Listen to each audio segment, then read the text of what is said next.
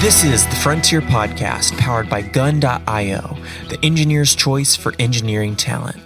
If you like what you hear, rate, review, and subscribe, and follow us on Twitter at The Frontier Pod. In this episode, Ledge sits down with Greg Starling, a full stack e commerce and mobility expert with broad experience in the CTO seat. Ledge and Greg talked through his advice for staying on the right side of Apple's review processes and how to stand out in the crowd to potentially earn yourself a mobility partnership spot based on his experience at Monscierge. We also discuss how to manage remote team members, going so far as to set up specific video terminals where each remote team member can join conversations with an always on camera, just like they are in the office. Because one of the hardest team configurations is hybrid, the mix of tools and management techniques is challenging to make it work. At the time of recording, Greg was the CTO of Monscierge. He recently took a new role as labs lead for Tailwind. Greg, thanks for joining us today. Really cool to have you. Well, I really appreciate the, the opportunity, man. I'm looking forward to looking forward to talking today. Very cool. Can you give uh, just two or three minute intro of yourself and your work so the audience can get to know you a little bit? Yeah, so I've been uh, in the, the technology space now for uh, just a little over 20 years. Uh, got a pretty lucky break. Uh, stupid kid out of college, I know what I was doing, and uh, but nobody did.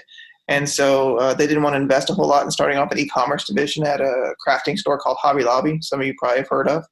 And so I was able to start Hobby Lobby's e-commerce as right out of out of college, and went from there and, and ran a, a decent sized uh, dev shop at a place called uh, MTM Recognition. Uh, if anybody's into sports, it's the cool place that makes pretty much all the trophies you see, like the Heisman Trophy, Super Bowl rings, things like that. Uh, then bounced from that after 12 years of the VP technology there to uh, uh, a startup called WeGoLook. where we did some third-party crowdsourcing stuff, so like think like Uber for third-party inspections did that for um, a little over two years. We were acquired took a little break in the moved to the nonprofit space for a couple of years, and now I'm back uh, running a, a, an older startup, a little more mature startup, um, kind of in that B round phase called Monscierge, where we do uh, we do the connecting between the guests and the staff at places like uh, hotels, hospitals, um, things like that. So we're a Apple Mobility partner, so get to fly out to Cupertino quite a bit, and the Apple guys come in and hang out with us uh, a good amount. And so uh, it's been been a fun fun new adventure this last almost a year now. Awesome. Tell us about that. Uh, you know, mobility play. I mean, you got all kinds of technology. I imagine going on. Obviously, there's Apple centricity. I'm sure uh, you have to be cross-platform, so you must have like a, a, pretty substantial stack behind all of that. Just walk us through what some of that looks like. Yeah, so we we do um, some of the interesting things are uh, we do a lot with Apple TV, which is a little uh, unique um, in the space, and so we we put Apple TVs in hotel rooms, we put them in hospitals, we even put them on cruise ships. Uh, and and that uh, allows the guest whenever they come into um, their room. Uh, hopefully, you know, hopefully it's a good circumstance and it's a hotel and not a bad circumstance. It's a hospital, but either way, uh, we have some custom remotes because Apple remotes don't necessarily play well in there with some of the, the restarting devices and the mobile device management we have to do. But that allows us to tie into um, uh, a request system. So, so we've done some interesting things with pulling in TV, um, being able to be pretty much uh, provider agnostic. So if they want to do something over the air, or they want to use Comcast or Cox or DirecTV, whatever it is, we bring in the television and then we wrap that around uh, the ability for somebody to make requests. So if you're at a hotel, the ability to do uh, request an extra towel, or to have somebody come up and, and clean your room, or to order room service, uh, any anything uh, along those lines, as well as just quickly being able to see you know, amenities that are there on site.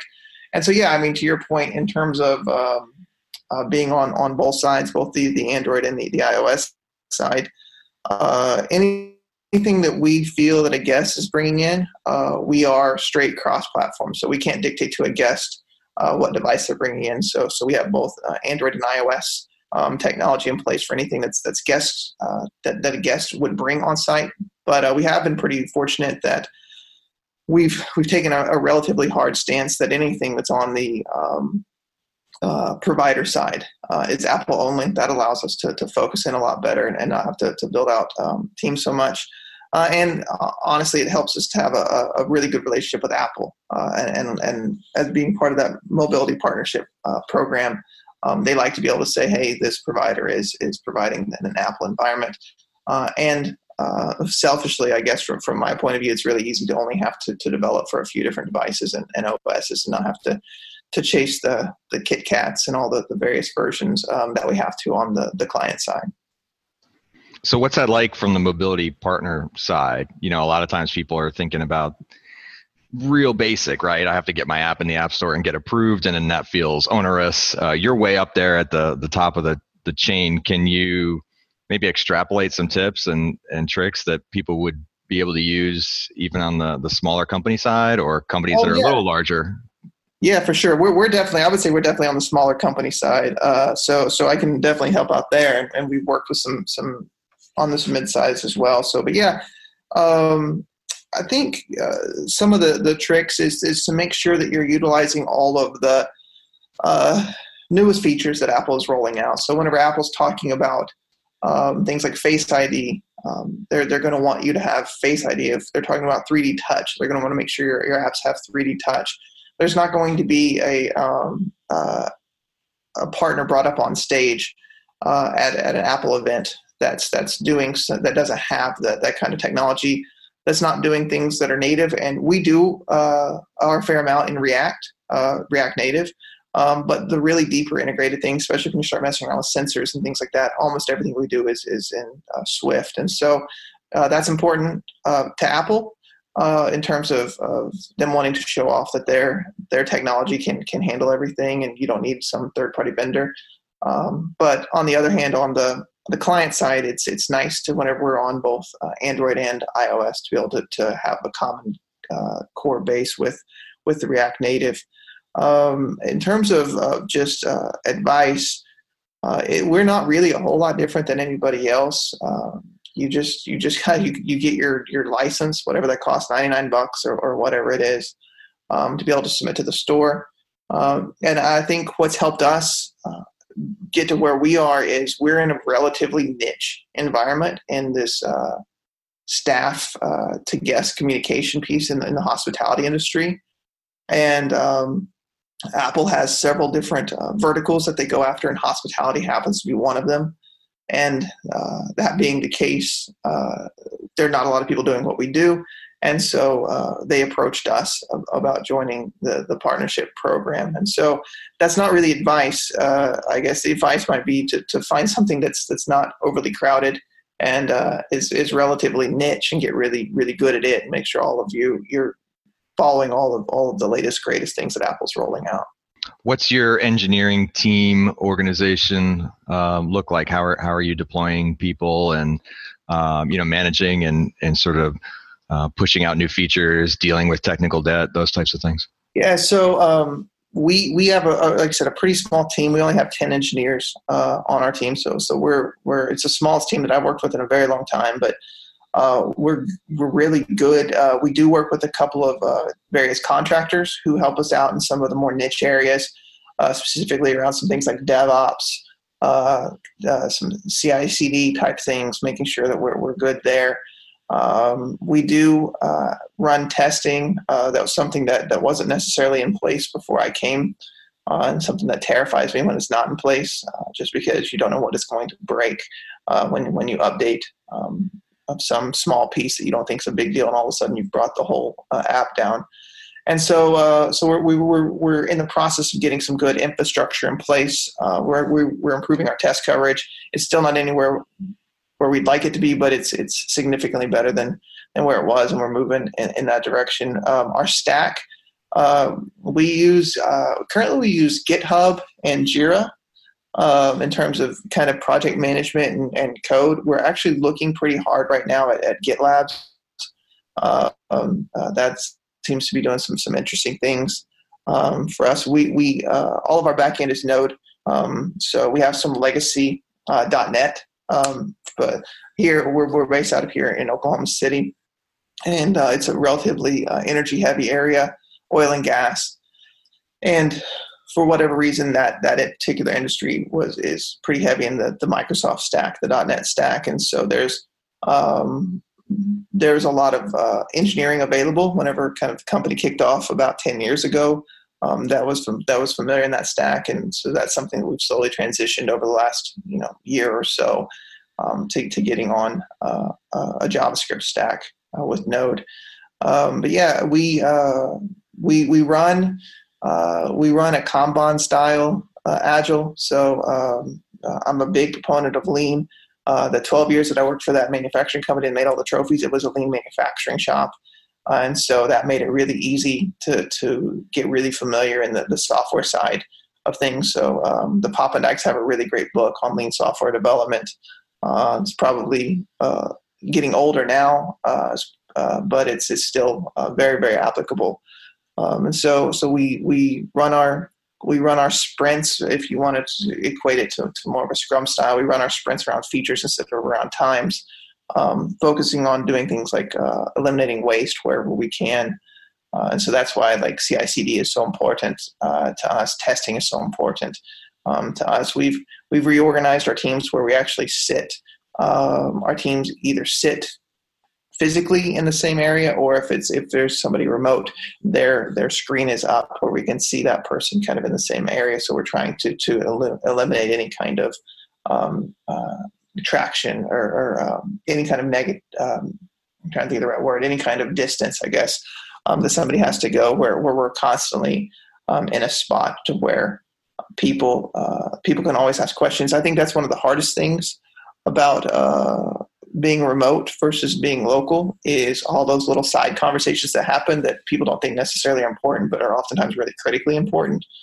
And so we try to eliminate that by uh, having um, an always on camera uh, where people are always there and always in the loop and, and they're, they're catching some of that side chatter, those, those side comments and making sure that those are, those are um, not something that happen off to one side. So we're, we're really um, pretty hardcore about our communication, making sure that everybody on the team is, is constantly be that on Slack or, or, or verbally kind of through some kind of a video chat. Yeah, talk about how you set that up specifically that remote video chat, always on, you know, because I think that's something that people struggle with you're, like you're saying managing particularly the mixed on site versus remote and you know you want to be able to support the remote workforce because we, we know things are going that direction um, but but that persistence and that frictional communication huge deal. How do you actually set that up and make that effective? Yeah i think that's because i think you're right. More and more uh, people are going remote um, and so it's something that we took on whenever whenever we first came here is, is that we've got to be good at remote. And we have beautiful offices um, here and really nice chairs and things like that. We know one uh, we can't always recruit people to come uh, to oklahoma city as, as beautiful as i think it is. Uh, it's not everybody's it's top of everybody's list of, places they want to live. Uh, and two um, sometimes people uh, just want to work from home uh, even if, if they are here. They, they you know even maybe they come into the office one day a week, maybe they come out to the office every other week. And so, uh, in order to to attract the best talent, which was, was our driver, uh, we knew we had to be good at at remote. And so, so we immediately started putting uh, a lot of things in place whenever whenever I came on, and, and, brought some of my team with me. And, and one of that is that that always on. Um, video piece, and so uh, we utilize uh, Zoom primarily, uh, and so we just have Zoom rooms open all the time. Uh, and we have basically it's almost like somebody's desk and it's part of kind of this like pod system and they, they sit there and, and different computers can see different computers and you can see if there's multiple people uh, up in the zoom meeting. We, we run the kind of the grid the square grid view so you can see the different faces and um, the mics are always on and, and that's not to say that somebody may not step away and walk away for a bit. The mic but the mics are always on just trying to catch any of those kinds of side conversations and and it's it's crazy how often that happens. And and I, I think one of the maybe the fallacies of of open environments was is that you know people will catch uh, a side conversation and they will uh, they'll uh, say, oh hey, I understand something about that. Actually, be able to work. Whenever I think if you walk through most environments, you realize most of the time people have headphones on. Uh, but on the other hand, a lot of times people take their headphones off and, and, and spin around and have a quick conversation. And um, we wanted to make sure that that was easy uh, to do for the people that are remote as well as the people who are here on site. Uh, and, and honestly, I didn't think it was possible um, to, to run a mixed team really well. I, I think it's really straightforward to run an all on site team, and I think it's really straightforward to run an all remote team. But the, mix, I think, is where it gets pretty complicated. And so we're still learning. We're still very much learning, but but that's been a pretty good uh, solution for us so far is just having that screen up to where people can can be there and, and be present, uh, for lack of a better word, uh, in, in that team and, and, to be able to, to chime in and maybe they just ping somebody on Slack and say, hey, turn around, I got a question for you, uh, just like you might uh, if you're sitting in the office. So um, I, I, don't know that Zoom is the best technology for us forever. Um, but that's that's what we're using uh, right now, and uh, it's it's it's super low tech. It's it's Zoom on an old, outdated laptop that people don't want to work on anymore uh, and just kind of up up in the background. And so between Zoom and we use Slack for our screen sharing as well as our, our communication. Um, that that's it's working pretty well so far. Anything you ran into that would be a, a gotcha that others could avoid when they're starting to get into um, trying to you know do this kind of thing? Um, yeah, I think that, and that's a good point. That the, the microphone issue can get really bad, especially when it with crosstalk um, they can get but if you're listening in if you're remote uh, I, I, didn't really realize how bad it was until i was remote. And uh, i was i was trying to call in. I was like i don't know how you guys do this on a, on a daily basis. And so um, we invested in some pretty inexpensive uh, mics that we just we have on everybody's uh, computer.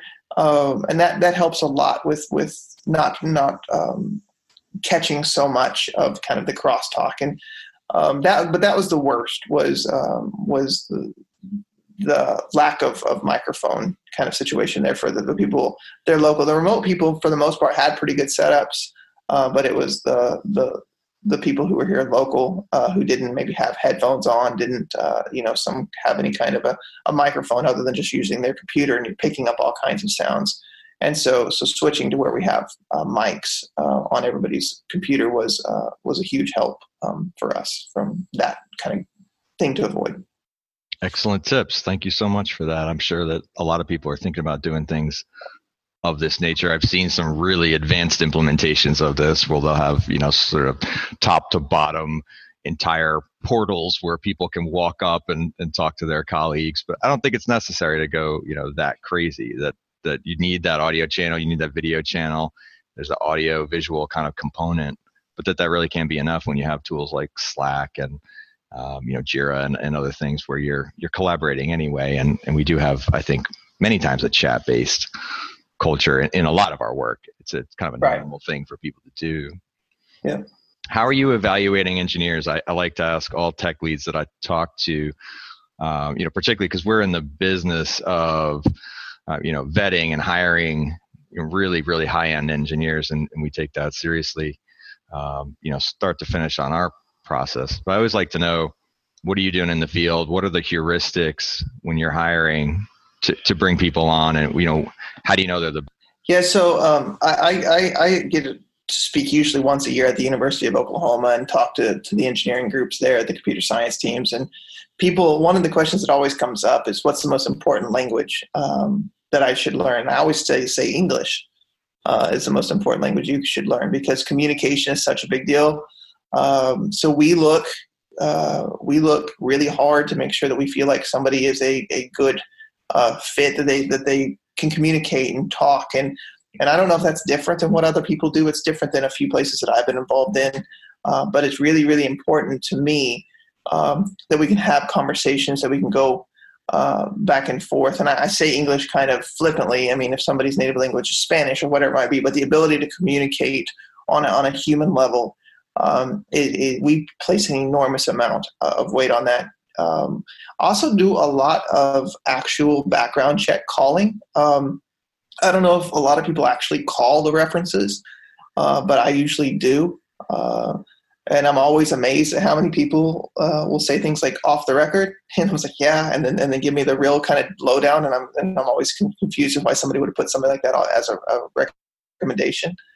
Uh, but but I, I think uh, I think it's more uh, important than people give weight to because for us, fit is incredibly important. That they come in and they fit our team. I, I tell people this all the time. I spend more time with engineers here than I do with my son uh, and maybe that's because um, I'm a terrible dad. But the truth is, is I'm, I'm only home three or four hours at night before he's in bed, and I'm here, you know, eight to ten hours every day. And so I, I want to make sure that we work with people uh, that fit our culture, um, that, that that fit in with our team really well, uh, and then and then we do so that's why that follow up, and then we do we do some whiteboarding. Um, we don't go super super hardcore, uh, but we do enough to where we'll ask. Uh, enough pretty pointed questions. Our director of engineering is a really smart dude, and he'll ask enough pointed questions to get a pretty good baseline of what you said on your resume. Is it true? Uh, and so, so we, we do that. We, we take a good hard look at the resume. We run a couple of of uh, questions. I say a couple usually takes about 30, 45 minutes of just kind of Q&A. We will whiteboard sometimes. Sometimes we'll just go through like, um, you know, if you were in this kind of situation, how would you set up this environment, uh, depending on, on the role, just to make sure that, that what they said is true. Uh, call on those references and then make sure we feel like that they, they would be a good uh, fit um, on our team. And uh, we put a pretty high, uh, high um, value on diversity just because I feel like – having a lot of different voices on your team and a lot of different backgrounds brings a lot of um, um, produces better software in the end. Um, and, and, so that's that's something that we look for too, not just uh, uh, racial diversity, uh, socioeconomic differences, um, of course, gender, uh, anything like that. I, I, we're we're trying to hire the best person every single time that we can. Um, and and sometimes that that means looking for people who have come from different backgrounds and may approach problems in different ways. And so uh, but yeah, for the most part, we're we're just um, we're looking at the resume, making sure the resume is legit, calling some references, and, and making sure that they have the ability to um, jump in and, and fit in with with our team. Last question. So you made reference to you know 20 year career. I'm interested how those views on on what makes you know a great team member maybe have evolved. You know, with some things that you used to think that you don't think anymore. You know, in your wizened years in in tech. Yeah, so uh, a few things. Uh, I started off uh, originally uh, writing in ColdFusion. Uh, if anybody remembers the old Macromedia ColdFusion days, and then quickly to classic ASP, and so that's uh, that's I'm not I'm not COBOL old, but I'm I'm close. and so I think some of the things that have changed more for me. one was I used to just straight hire for fit and figure out we would work out skill. Um, and I, I, think the downside to hiring for fit, followed by skill as opposed to skill followed by fit, um, is uh, you end up with a team that, that looks and acts a lot like you do. Um, and so uh, by trying to, to take a broader view of, of, hey, this person has the skill set that we need, let's make sure that they're a fit, as opposed to just, okay, hey, we like hanging out with this guy at this user group, let's see if we can get him on the team uh, I think that's allowed us to, to hire a wider range of, of, engineers that are that are honestly in the end more talented because they do bring some some different perspectives and they're not just necessarily hanging out and doing the things um, uh, that we do. Uh, I probably place less of an emphasis uh, today um, than I would have 20 years ago for sure on uh, education uh, and more of an emphasis on experience. And I don't necessarily mean years of experience, but I love finding that, you know, 21, 22, 23 year old guy or girl uh, who's been coding since they're 12. Um, and, and just finding those types of people and, and, and not maybe uh, putting as much of an emphasis on on those degrees as, as I used to. And I still think they're they're important. I still think they provide a, a good foundation uh, in terms of uh, actual doing computer science work. Um, but but I think you miss a lot of really talented engineers uh, if you have this set of requirements up front. This is what we require. You know, so many year we require a four year degree in this, and we require a master's in that. And I think you end up missing some really good people if you're really really rigid in that way. And so I'd say that that's something that I've changed uh, a lot, as well as you know, kind of going back to that initial piece of just trying to find skill and then fit after that. Great insights. Well, Greg, thanks so much for joining us. Enjoyed talking today. Absolutely, man. I appreciate it anytime. Thanks for listening to the Frontier podcast produced by Gun.io. We're the only freelancing platform where engineers actually go to hire other engineers. If you enjoyed the show and want to learn more about how to hire or freelance with us, head over to gun.io slash podcast to get in touch, and we'll pay for your first 10 hours with a kick ass engineer. Thanks for listening to the Frontier podcast produced by Gun.io. We're the only freelancing platform where engineers actually go to hire other engineers.